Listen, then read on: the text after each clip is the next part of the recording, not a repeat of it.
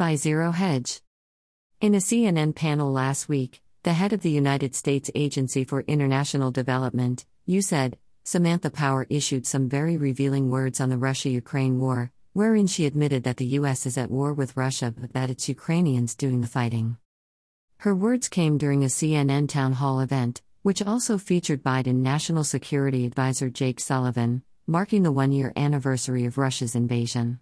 She had specifically responded to a question from an audience member, who asked, What vital interest does to the U.S. have in Ukraine?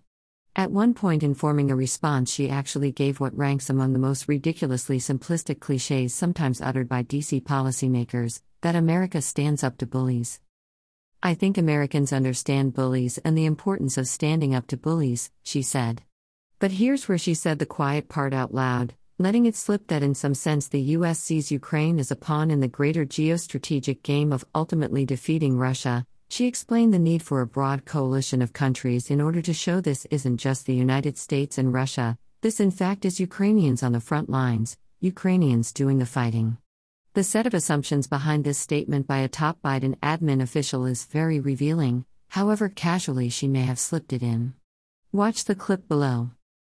Greater than USA, Ukraine, Russia, Samantha Power, the head of USAID, admits that the US is at war with Russia with the hands of Ukrainians. Greater than.